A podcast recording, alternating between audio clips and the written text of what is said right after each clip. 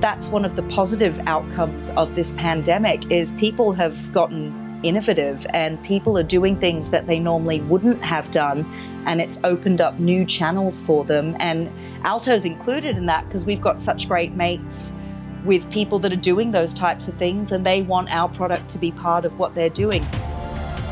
This is the deep in the weeds podcast. I'm anthony huckstep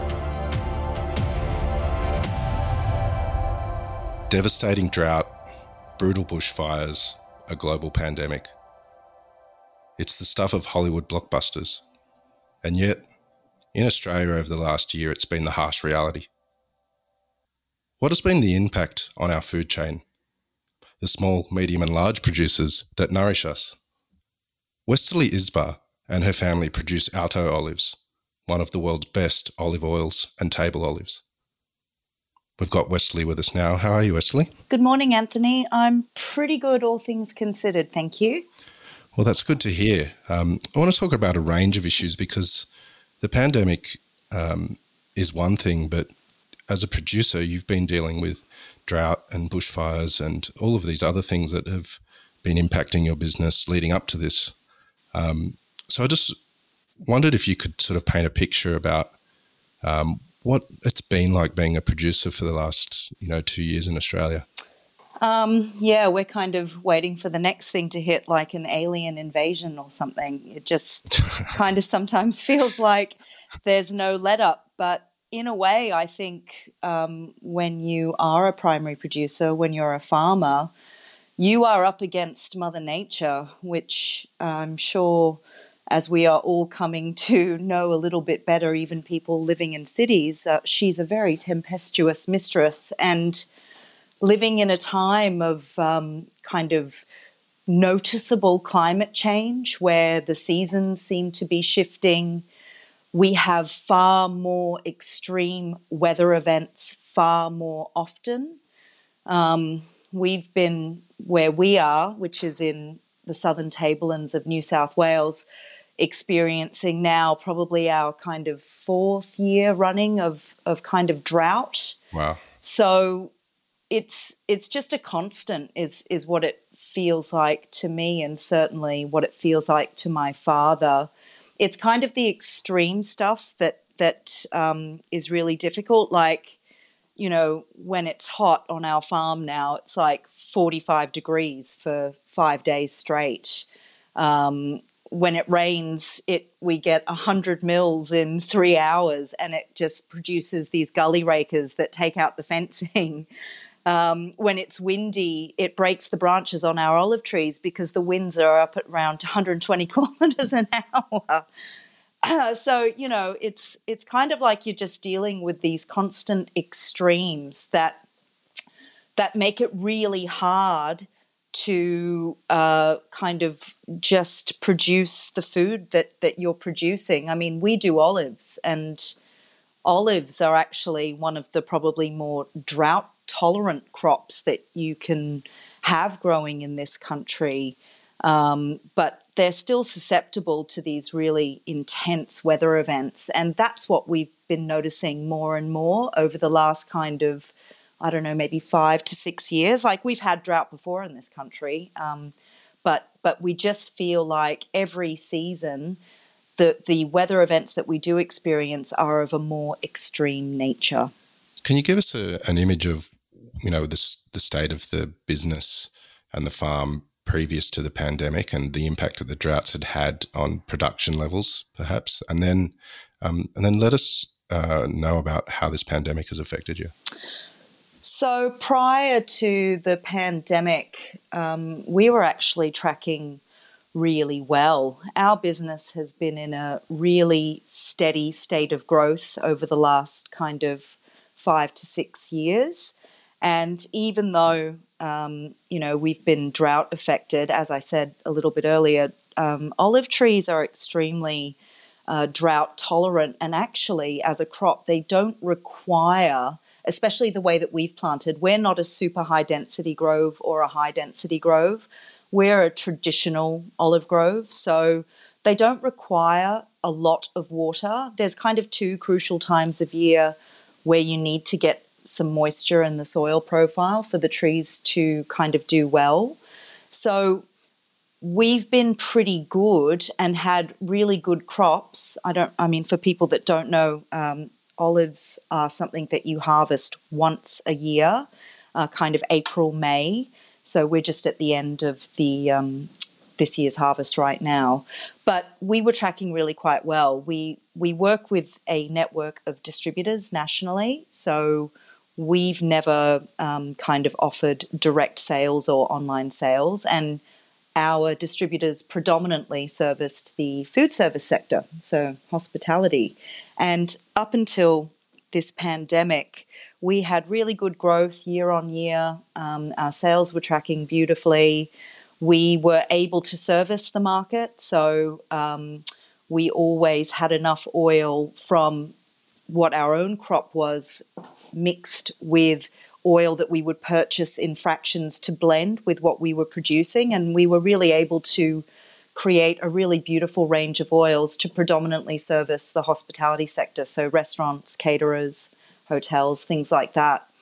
And then, of course, almost overnight, um, all of probably 90% of our business pretty much stopped um, because via our network of distributors, basically restaurants shut down and stopped ordering. So um, even with the difficulties of growing food um, in in the circumstances that we've experienced over the last few years, Alto was actually tracking really quite well, I would say. And with the uh, the impact of the pandemic of losing 80 90% of your business overnight, um, what have you done to adapt to that? Because it's not like you can just quickly send it into retail and sign up deals and have it on shelves. Yeah, so um, I'd probably say that we haven't maybe in our own little business model pivoted as successfully as I've seen some other small and medium sized producers do. But that's partly because um, you know, we set up our model of working via distributors in the first place and servicing predominantly food service for a few very good reasons. One of the reasons is that we are very remotely located in the southern tablelands of New South Wales. Like the last hour to get to my farm, you're actually driving on dirt roads. So the nearest post office is almost an hour away. Um, uh, we we basically, you know, if there's a huge rain event, the road is impassable. So we decided in the early days that the best way to get our product to market was to use the logistical power of um, good distributors and you know, there's freight companies that will come to our region of the woods only like once or twice a week. So getting online orders out on a daily basis or servicing people that way, which you kind of have to do if people are buying you know, a bottle of oil and a packet of olives. You can't say, okay, the lead time's two weeks.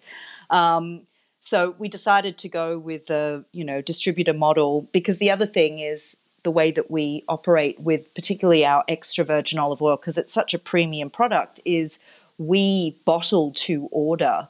We keep our oils in these stainless steel tanks in temperature controlled rooms under argon, which is an inert gas so that the oils don't oxidize. And we only bottle to order to maximize the shelf life on the product. So we don't have stock sitting around on our shelves. So what we've kind of relied on in terms of pivoting the business is yes, we offer, um, you know, servicing people online. They can send us an email, order some product, and we actually have uh, a friend of ours who has a business in Sydney with a warehouse, and she's holding some of our stock and able to service some small orders that way.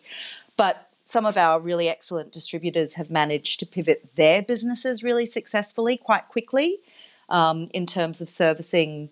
Uh, you know, a retail offering of people being able to order the products that normally chefs were accessing. So, you know, beautifully artisanal produced cheeses, charcuterie, stuff like our extra virgin olive oils and naturally brine table olives.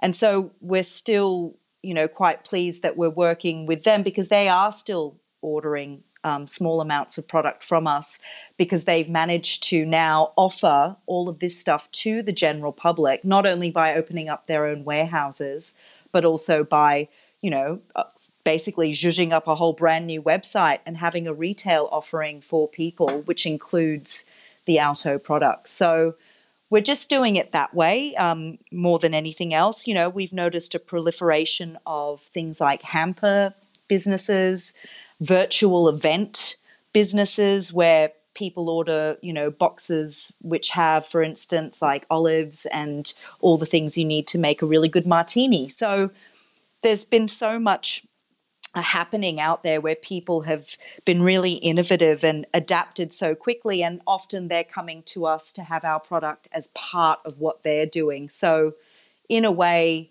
you know we're just riding on the back of what other people are doing because it's just so hard for us ourselves to you know transition to this whole new kind of online retail setup. And in and that's okay. It orders are coming in. They're smaller but it's enough to keep us going, enough to keep us afloat on our little skeleton staff scenario. Um, and to keep the brand, you know, out there and keep the awareness of what it is that we do out there. Now, you said that you were riding on the back of a few businesses, which has helped uh, get your product out to consumers. who, who are the companies that you're talking about? Well, um, one of our main distributors into the kind of Sydney market is Two Providores, and they you know, very quickly decided to open their warehouse to the general public and then also launch a specific retail online business. So they've got our stuff on their shelves anyway. And so people are now accessing Alto that probably wouldn't have been able to uh, get it as easily before because we never went after the retail market uh, prior to this. So we're not, for instance, available in big supermarkets. Um, then there is, uh, you know, businesses like there's this business called the Virtual Event Box, and they approached us to get some product. Uh, people offering hampers, um, you know, Pecora Dairy that's in the Southern Highlands, so they're kind of, you know, they're kind of neighbours, not really, but kind of. Uh, they they opened a little retail shop, and they also do home deliveries of hampers of stuff. So I think businesses that have been able to get together and offer a basket of products um, you know, are probably going to be quite successful. And it's it's likely to be a channel for these guys that they're going to keep servicing once things, you know, return to some sense of normalcy and people are able to service restaurants again. I, I mean, I really I take my hat off to all of these businesses that have been able to adapt and be flexible so quickly uh, to get open up another channel to market, which is great because in a way, that's one of the positive outcomes of this pandemic is people have gotten innovative and people are doing things that they normally wouldn't have done and it's opened up new channels for them. And alto's included in that because we've got such great mates with people that are doing those types of things and they want our product to be part of what they're doing. So we can easily service that and you know get product to them for them to be able to do these kinds of things. A little earlier, you uh, touched on some of the things involved in growing olives. Now, your dad, Robert, is the olive grower. Can you tell me the story of how he got into the industry? So, my dad actually was, uh, well, he had a whole different life prior to becoming an olive farmer and um, how he actually got involved in olives in the first place was that somebody gave him 300 little spindly trees. Um, and he decided to plant them and grow them, and they all died. So, my father's quite a curious man by nature. And because he wasn't able to make those trees work, he went and purchased another, I think it was around a thousand trees and planted those, and they all died. so he was totally intrigued and interested in um, olives after that. So he basically went off and studied them. There's a gentleman called Professor Stan Kailis that was operating out of New Norcia that my dad went and studied with and then he tripped off to Italy and Spain and basically went and learnt the ancient art of growing olives and producing table olives and extra virgin olive oil. So, our first real successful plantings that he did on our farm, which was probably in about 1999, was after he'd really um, gone and researched and decided that actually where our farm is, which was traditionally a sheep, a merino sheep farm, because where we are is not too far from Goulburn. It's in the kind of Abercrombie Abercrombie wilderness, and it's real sheep country actually, because it's very steep hills. We're at a very high elevation. Our farm is um, about 850 meters above sea level uh, at its midpoint. So, so Dad, just because of his extremely quizzical and curious nature, was totally hooked on the idea of growing olives and ended up starting to do that success well the first successful plantings that didn't all die in 99 and then um, basically after you know oil olive trees take you know usually about a minimum of five years before you get any real fruit and usually around seven years before you're kind of commercially able to produce any oil. And you know i i remember dad's first um, the first time we pressed the first oil that we made we ended up with about 11 liters of oil and um, my father put it in the middle of the dining room table at the farm and basically just wanted to look at it for a week. He was so taken with this liquid amber gold, which probably in hindsight tasted not so great because it wasn't the best. at that time we didn't you know whilst he managed to keep the trees alive he didn't actually understand the mechanics of making a very exquisite premium extra virgin olive oil at that time. But not too long after that, he started to understand, you know, much more about how you make really high quality extra virgin olive oil and started entering our oils into shows um, and winning gold medals. So at the time, it was still a hobby for him. And uh, when we started to recognize that, you know, our terroir and the olive varietals that he had chosen to grow you know, that were specifically good for our high elevation, our cold kind of climate. I mean, we're considered very cool climate where we are, even though we have 45 degree days in the middle of summer. At the moment, for instance, you know, last night there was a minus four degrees frost. So, um, so he decided to kind of create a brand and plant more trees. So we started with a thousand, and we are currently at 20,000 trees on our farm of 15 different varietals, predominantly of European origin, that were all chosen, uh, you know, to be suitable to the climate, suitable to our soil, and oil yield, quality, consistency, all of that. And um, he's totally hooked. My father's an olive farmer now. He used to be in the leather industry, and we grew up in Asia. Like, what a weird, what a weird place to end up. After the break, Westerly gives us some amazing advice on olive oil and also shares her hopes for restaurants in the future. The restaurants that emerge from this will be stronger for it, better for it, and will offer people, you know, an even more exquisite dining experience. This episode of the Deep in the Weeds podcast is brought to you by the Resilient Grenache from St John's Road Winery in the Barossa Valley. You know, agriculture takes takes resilience, but uh, for me, resilience is also about Grenache in itself. It's a it's a hard variety. Like it it withstands anything you throw at it. It's uh, it's a hard bastard and can handle most extreme weather events thrown at it. With the exception of maybe frost, it'll it'll handle anything. And it, after all that all the shit that's thrown at it, it still manages to produce this light, pretty, delicate style of wine. That's James Leanett, winemaker at St John's Road Winery in the Barossa Valley, who also told us about the beauty of Grenache. Yeah, I just love Grenache. It, it's so it's so unique, and there's the ways in which we do it. We try and build this sort of savoury element underneath it, under that um, that lifted bright fruits and florals. It can be quite difficult to make because it, it's so variable from vineyard to vineyard. Yeah, I think uh, one of our biggest and best, most fun blending days is certainly the Grenache, Grenache Day. The Resilient Grenache from St John's Road Winery in the Barossa Valley. For more information, go to stjohnsroad.com.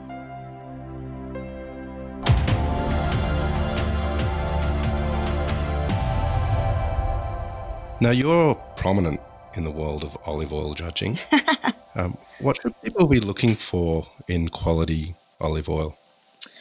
So, um, as an extra virgin olive oil judge, the main things that you're looking for, uh, organoleptically speaking, so it's what you smell as well as what you taste on your palate, are freshness, um, positive fruit characteristics, um, a balanced level of bitterness and or pungency depending on the style of the oil.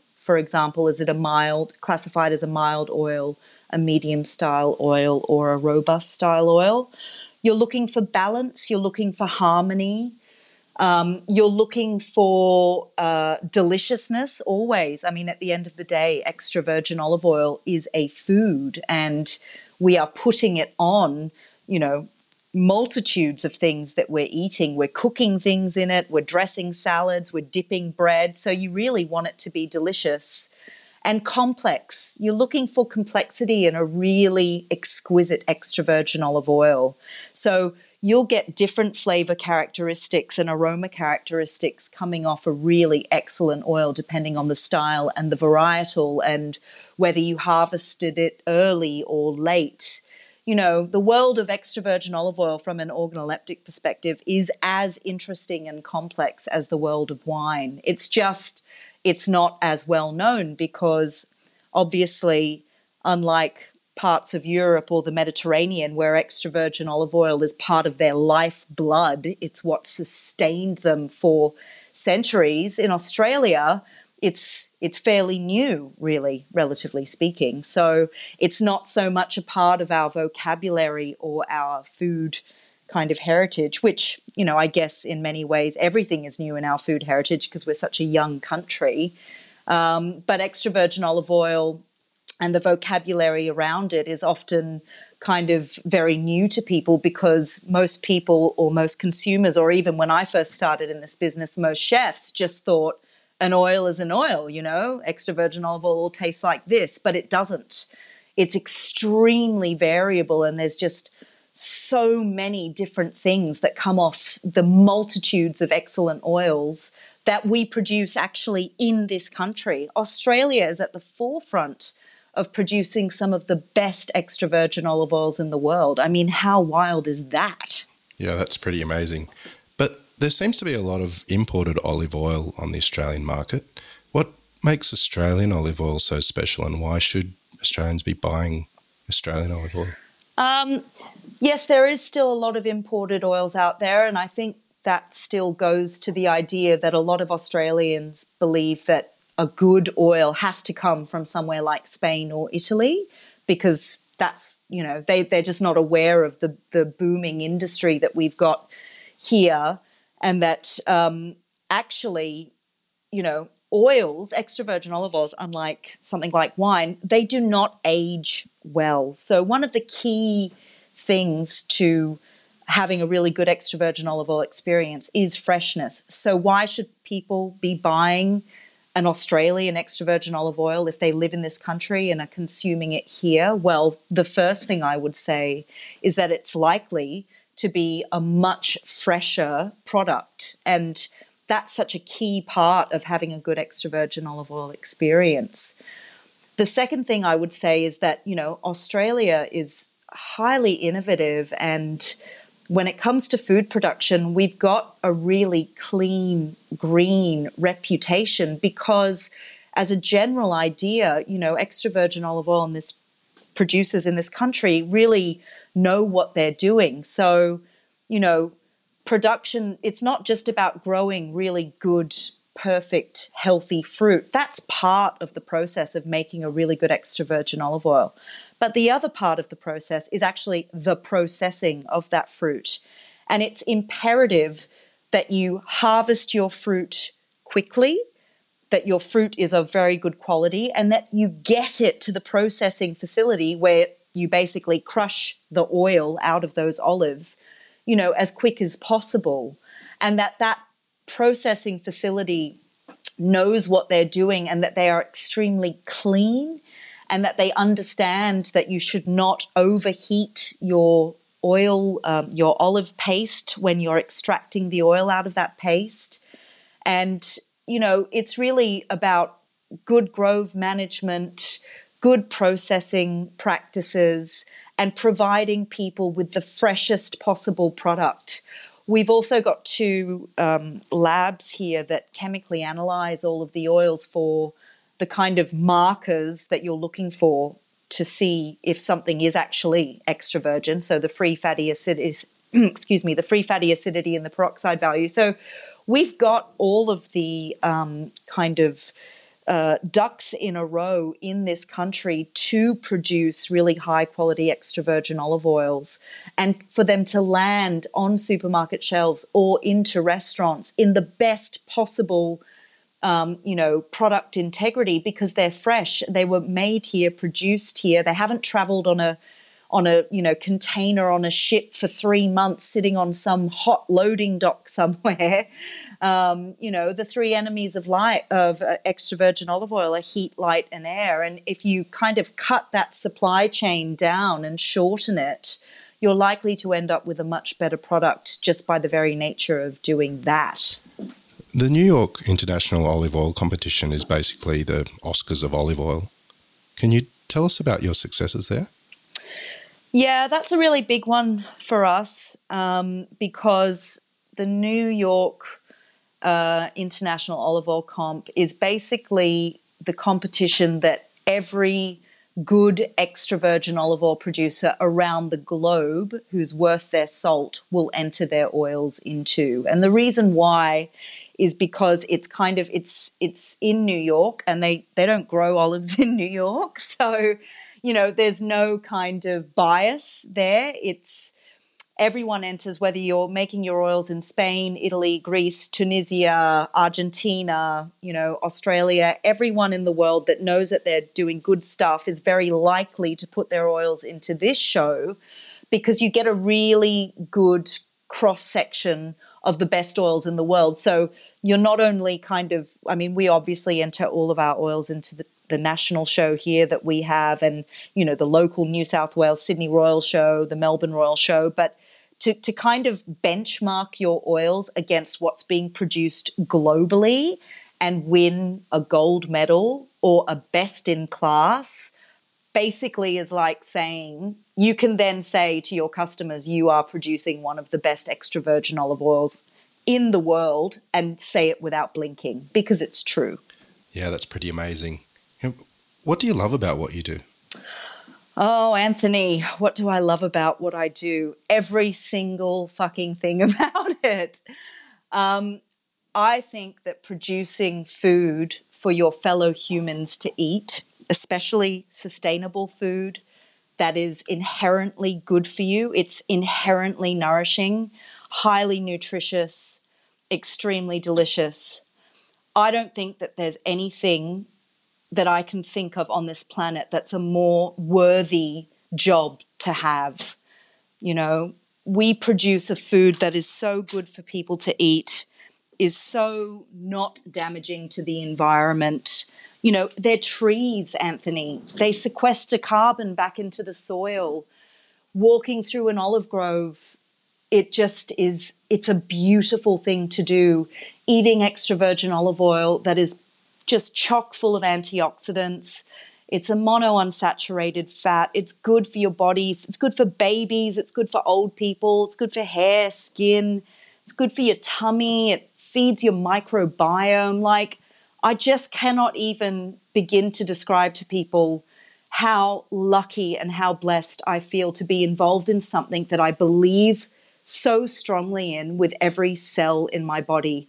I think that feeding people and growing food, good food, healthy, nutritious food, and simple stuff is actually the way forward for all of us in the future. Like, you know, the planet is in trouble. We know that. And I think farming is a real way to address that. people's health is in trouble. Like we know that too. And I think what we eat is how we can address that kind of issue. So the fact that I work in a family business and we produce, to me, one of the world's greatest foods because it's its its history is 8,000 years old, and yet here it is in the exact same form, and we're still eating it in the same way today. It's the food of the past to me and the food of the future. And I just feel so lucky that that's what I say is my job. That's what I'm involved with every single day of my life, producing a food that does no harm and does only good. If you cut me, I bleed olive oil. well, I promise I won't cut you, but that's impressive. Please don't. Please don't. You know, Westerly, like me, you're a really big fan of restaurants. You know, I've eaten with you in restaurants. I know how much you love them. What are you missing about restaurants, and what do you think is a way forward for them? I'm missing the conviviality that you get when you have a fabulous restaurant experience. You know, there's nothing like getting together with good company, eating beautifully prepared food made by people that really know what they're doing, drinking gorgeous wines recommended by someone that knows their shit. You know, having that buzz, that vibe in a in an excellent restaurant is there's nothing that replicates it. Like I'm so stoked that everyone's cooking at home and using really beautiful ingredients to cook at home, but nothing will replicate that wonderful buzz you get when you're having that just ultimate restaurant experience. And of course, like everybody else, I, I miss that. And in a way, not having it, you know what they say about absence making the heart grow fonder. Not having that experience for such an extended period of time makes me really appreciate even more, you know, the good experiences. It it gives me something to look forward to. To me, hospitality by its very nature is is it's resilient like you know the hospitality industry will get back on its feet it will be better i think in a way i know this sounds weird but i think we will all be better for having this experience this kind of you know forced pause or opportunity to reset and i think what might happen and what i hope will happen for the hospitality industry is that you know, when it does get back on its feet, people will have had the time to think about how to move forward in a more sustainable manner for themselves, you know. And I think that the ones, the restaurants that emerge from this will be stronger for it, better for it and will offer people, you know, an even more exquisite dining experience than the, what they previously were because they'll be so happy to get back in there and do their thing, you know. And hopefully they will have had this time to think about things and how to improve things that perhaps weren't working for them. So, you know, I have no doubt that restaurants will get back on their feet again. It might take a little while. I don't think the, you know, stage 1 lifting of restrictions is going to do much for most of the businesses that I certainly have respect and admiration for because you can't offer that convivial experience when diners are sitting four meters away from one another and people are wearing gloves and masks and you know you're having to kind of have takeaway kind of cutlery and stuff that's not going to happen but there is no doubt that we will get back into restaurants and they will be able to open their doors and offer punters that wonderful experience that just cannot be replicated by anything else. It will happen. I don't know when, but it will happen. And, you know, speaking of experiences, you, uh, over the years, have invited chefs to Hopeful Ranch and given them hospitality. Could you tell us a little bit about that? Yeah, well, for us, um, you know, one of the most important things when you're dealing with a product like extra virgin olive oil or table olives, which in a way, like olive oil, in a way, can be considered a commodity item. And we want people to understand why it's it's something that's such a beautiful product to use and to cook with and to to eat. And the best way to do that, seeing as our main customers were always um, chefs and restaurants, was to invite them to my father's home because I don't live on the farm, but my dad lives on our farm. So to invite them into my father's home and give them the experience of Alto, which is life on the farm. Allow these guys to walk through our groves, allow them to walk through my father's, um, you know, vegetable kitchen garden and the uh, apple, pear, and peach kind of orchards that we've got get out of their kitchens and into the wide open space, the air, the soil that is what feeds our olive trees and produces the olives that we then make into our brilliant table olives and our premium extra virgin olive oil.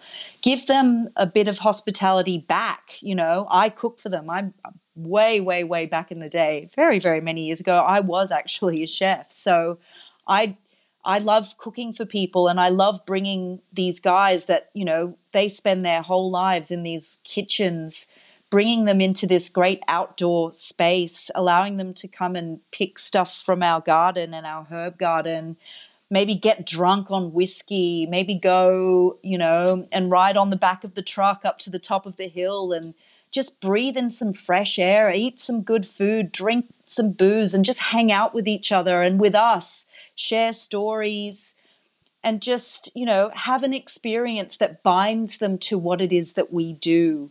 And I, I'm, I think life is about experience. And I think creating great customer customer loyalty is about experience too. You know, at the end of the day, hospitality industry and even the supply side of it, which is what we do, it's about relationships. And we want to build great relationships with people and we want them to see where it is that we create what we create so that they value it that little bit more when they're using it in their own kitchens. So that's why we bring people to our farm because first of all we love their company and we love hearing their stories but second of all we just want to engage with them on another level. Well, speaking of experiences, um, you said that you bleed olive oil. What's been your favorite olive related experience? Ah, what's been my favorite olive related experience? I have to say, probably for me, the thrill of when we are pressing our new season oils every year, which happens only once a year. And I always go and visit because we don't have a um, processing.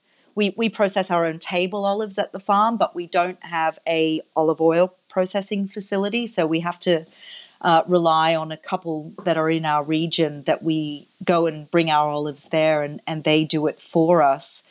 But I always bring a big hunk of fresh bread, like I'll pick up a loaf of fresh bread, maybe some tomatoes, and always a little bit of Olsson salt. and I go always very, very, very early in the morning and I'll drive from Sydney. So, you know, it's like a three and a half hour drive. I'll leave at about four o'clock in the morning and go to the processing facilities where they are processing our oil. And walking into a processing facility when it is produ- processing and making really beautiful extra virgin olive oil, the smell that hits you is extraordinary. And different varietals of olives smell quite different and taste quite different. And we grow this one olive on our farm called Hardy's Mammoth. And Hardy's Mammoth makes our Viridis extra virgin olive oil, which is the one that at the New York International Show they just can't get enough of. Um, it's the one that always wins the best in classes at so many shows that we enter it into. And being at a processing facility when they are processing my Viridis and getting a cup full of it straight off the machine and dunking a big piece of fresh bread into that and then sprinkling a bit of salt onto it and eating that is my idea of absolute heaven. Wow. Like I just cannot describe the surge of endorphins that go through my body when that happens because it's like your whole year you build up to that one moment. Is the oil going to be good? I mean, we always think it's going to be good, but it always knocks my socks off every single time. Wow, you've made me hungry. Um, Westerly, uh, you've been amazing. Um, can you keep in touch? Let us know how the year goes and um, how everything pans out. Especially with that sort of bit of the retail side of things um, changing what you do with your business. Sure. but thanks again. We've, we've, loved having you on and um, talk soon. Thanks for having me. This is the Deep in the Weeds podcast. I'm Anthony Huckstep. Stay tuned as we share the stories of Australia's hospo community, suppliers, and producers in search of hope during this pandemic. Special thanks to executive producer Rob Locke for making this all happen. Stay safe, isolate, and be well.